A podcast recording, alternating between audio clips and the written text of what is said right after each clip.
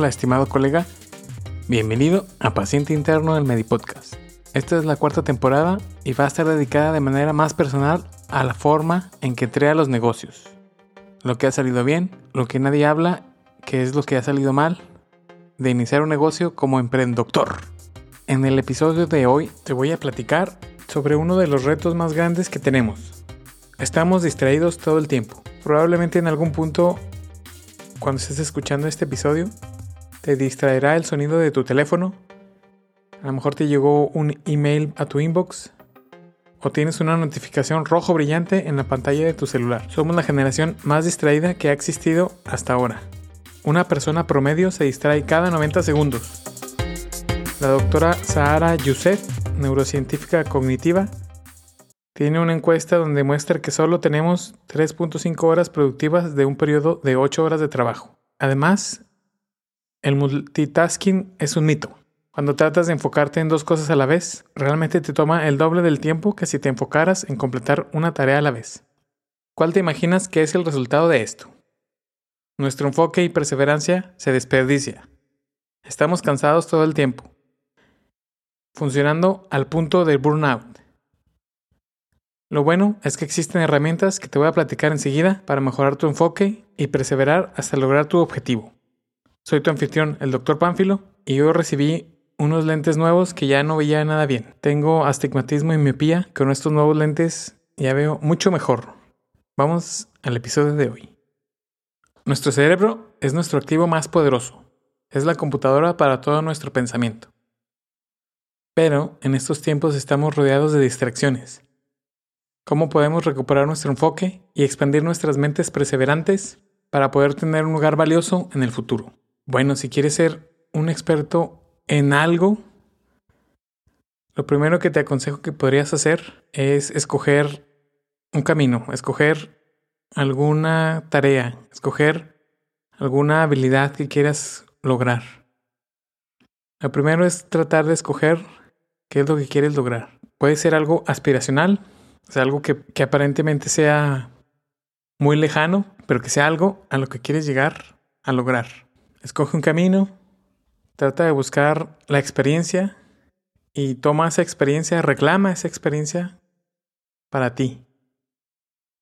Trabaja para intentar agregar esas habilidades, capacidades y los procesos que te hagan falta porque son los necesarios para respaldar toda esta experiencia.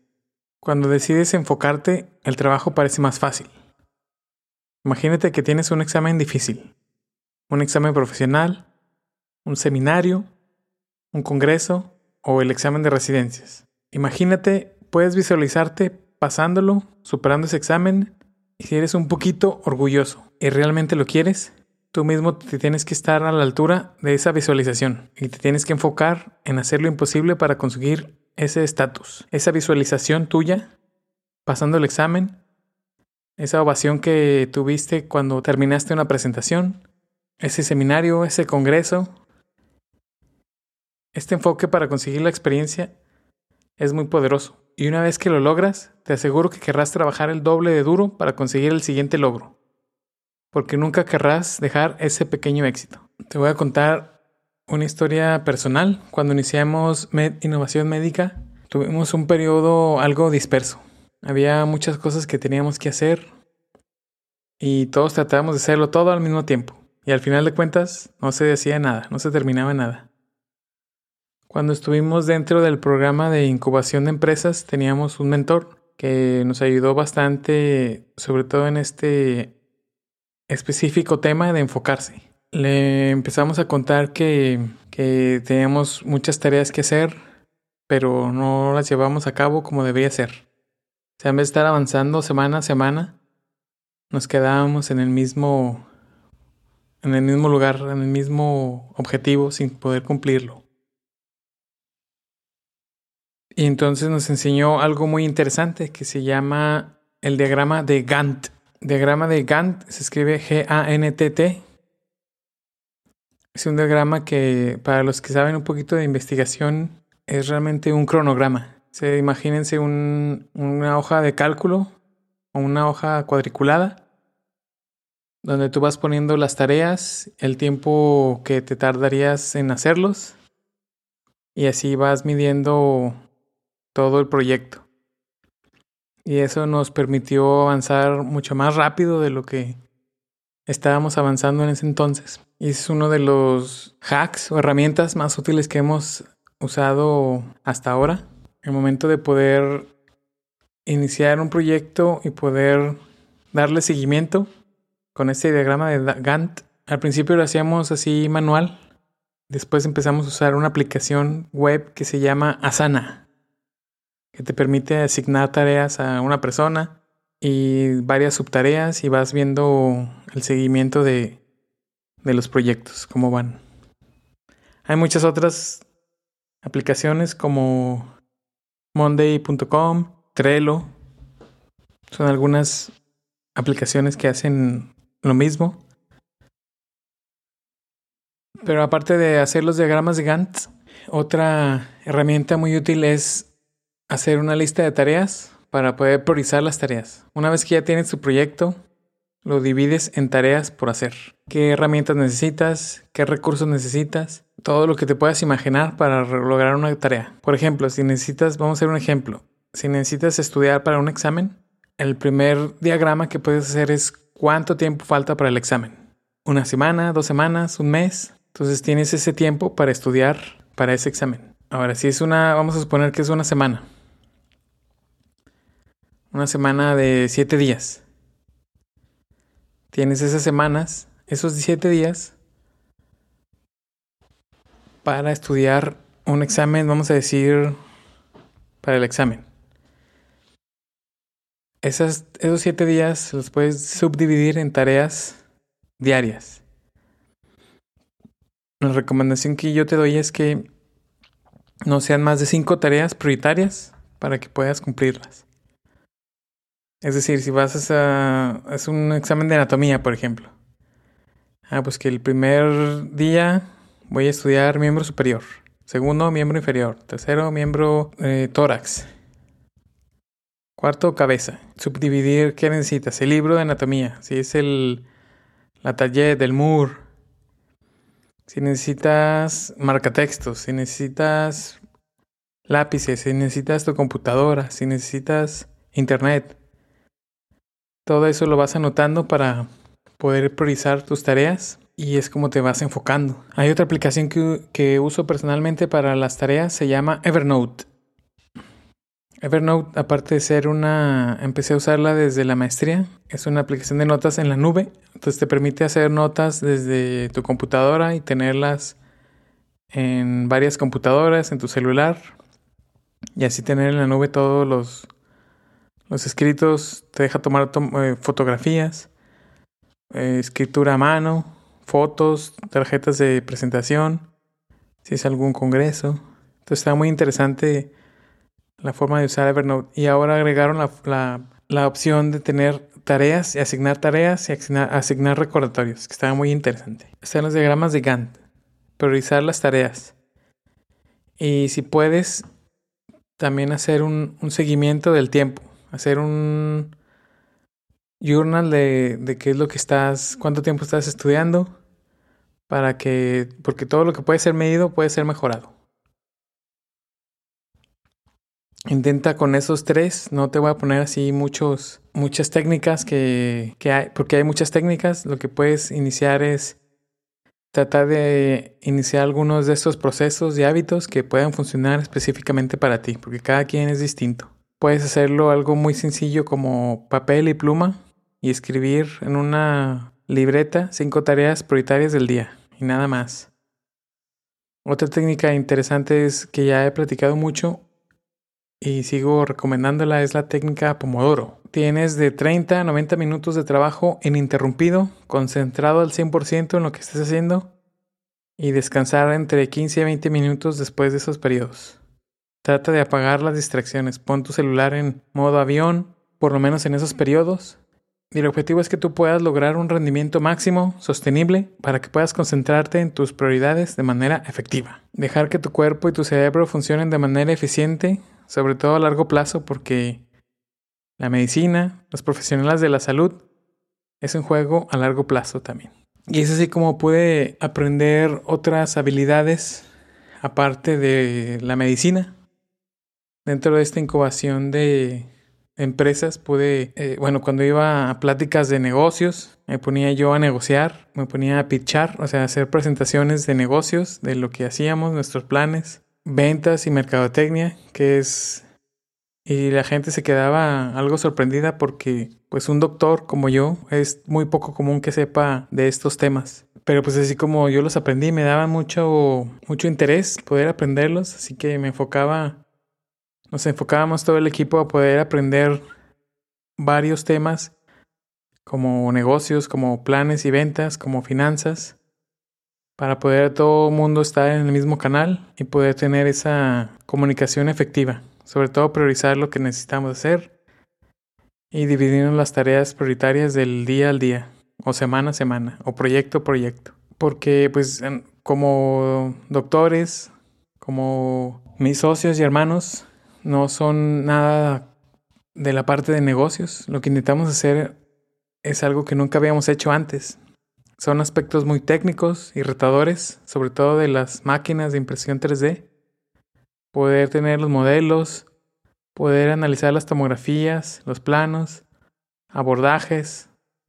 Incluso este podcast son cosas que nunca había hecho como grabar audio, conocer de ecualización, de micrófonos, hacer guiones.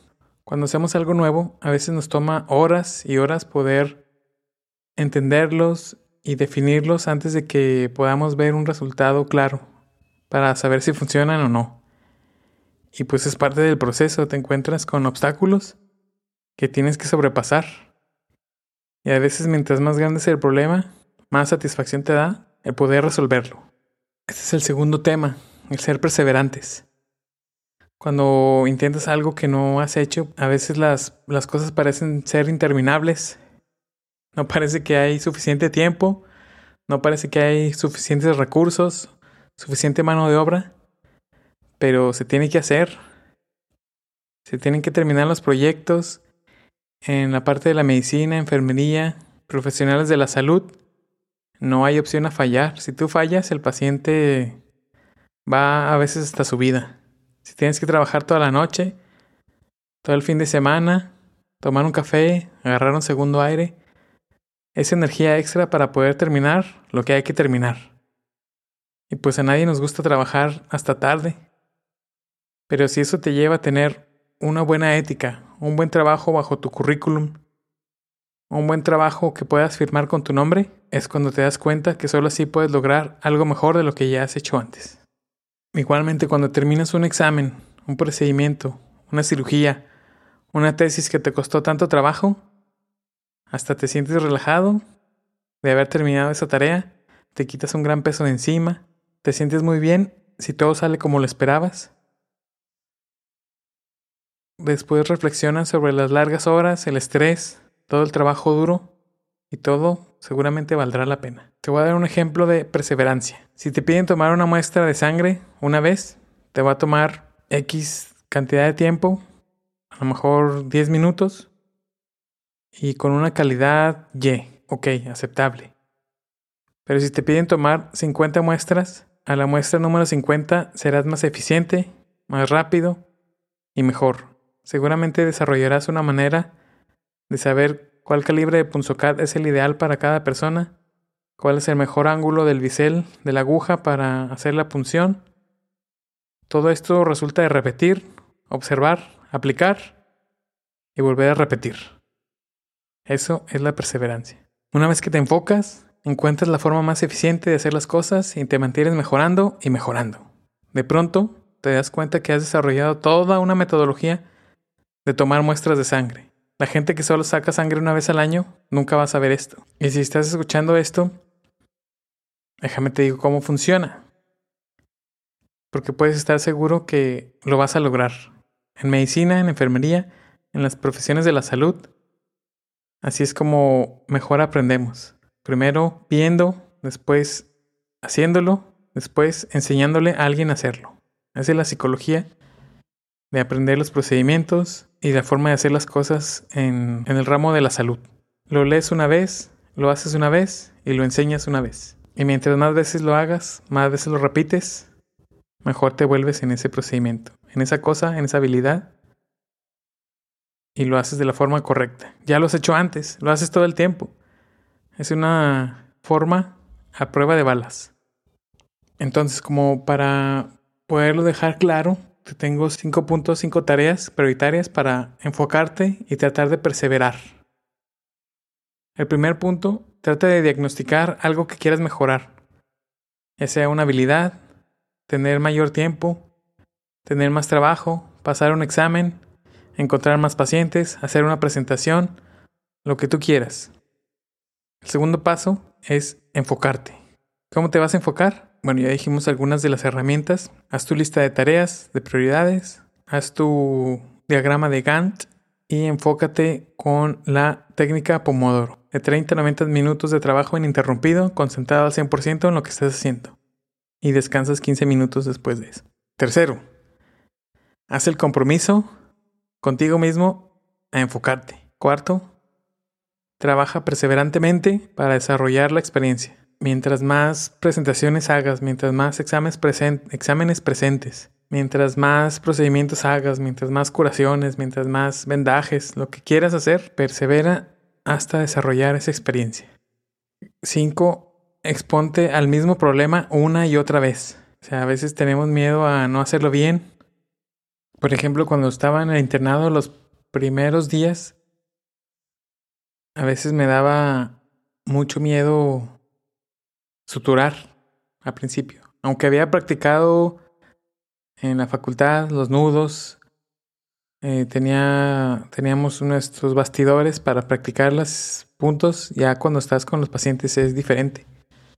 Entonces me daba mucho miedo que no quedara bien, no saber hacerlo. Pero pues algunos doctores nos dejaban cerrar las heridas al principio y mientras más lo practicabas, mejor eras, ya mejor quedaban más bonitos los puntos, hasta subdérmicos algunos, en la cara para que quedara menos cicatriz. Y pues eso hace que me diera más confianza en mí mismo hasta poder hacerlo cada vez mejor.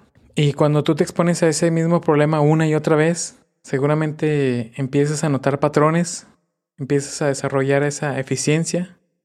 Trata de documentar ese proceso para crear una metodología. Cuando tienes esa metodología, la gente te va a buscar porque te conviertes en el experto. Por ejemplo, otro, otra cosa interesante en, el internado, en el hospital donde estaba, había una, una enfermera que era muy, muy buena para estar en toco. Se sabía ya todo el procedimiento. Era la que nos ayudaba más cuando en nuestros primeros partos para atenderlos. Probablemente ella podría atender los partos sola, pero pues nos, nos guiaba siempre hacia donde estaba, hacia hacerlo bien. Y ella era una de las mejores enfermeras de toco que haya conocido y nunca, nunca la movían. Ella era de las pocas que, que dejaban siempre en el mismo lugar. Ella no la movían para nada porque sabían que era muy buena. Era la experta en toco. Ella no la movían y la dejaban siempre ahí porque era muy muy buena. Y es así como te vas identificando como te conviertes en el experto. Esto combínalo con el episodio, primer episodio de esta temporada, el Ikigai, y tendrás todavía más enfoque. Todo lo que escuchas hoy lo hago para retar tu mente, retar tu capacidad y en conjunto tratar de desafiar el status quo. Estoy seguro que también buscas pensar de manera diferente. Si estás de acuerdo, conviértete en seguidor del podcast. Dale seguir, dale like, comparte el episodio a alguien que creas que necesite escuchar esto. Mándame mensaje directo a arroba pánfilodr en Twitter arroba pánfilodr. Puedes mandarme correo electrónico a px.interno.gmail.com px.interno.gmail.com Trato de diseñar los episodios específicamente para ti, que sean simples y amigables. Espero estar cumpliendo con este objetivo. Como bonus, te dejo con una reflexión de si quieres enfocarte un poco más Trata de quitar tu atención de todo lo innecesario. Todas esas noticias que solo nos causan estrés. A todos nos causan más estrés. Todos los problemas de otras personas que no son tus problemas. Por ejemplo, chismes o lo que le pasó al vecino. Todo eso hazlo a un lado. Probablemente como yo has cometido errores en el pasado. Todos lo hemos hecho. pero no trata de no cometerlos de nuevo, aprende la lección y mejora. Tu trabajo esta semana es despertarte por la mañana y darte cuenta que cada día de tu vida tienes una nueva perspectiva de las cosas. Tendrás nuevos conocimientos, nueva información y cada día es una oportunidad sin importar cuántas veces se haya estropeado las cosas en el pasado. Enfoca tu energía en lo que quieres conseguir como un láser, no como una escopeta. Albert Einstein dijo, el que sigue a la multitud normalmente no llegará más lejos que la multitud. El que camina solo es probable que se encuentre en lugares en los que nadie ha estado antes. Y si estás escuchando esto todavía, yo sé que tú puedes. Yo creo en ti. Si no hubieras sido lo suficientemente enfocado y perseverante, no estarías aquí. No hubieras terminado la carrera de medicina, de enfermería, de dentista, odontólogo. Y con esas reflexiones me despido. Nos vemos en el próximo episodio. Bye.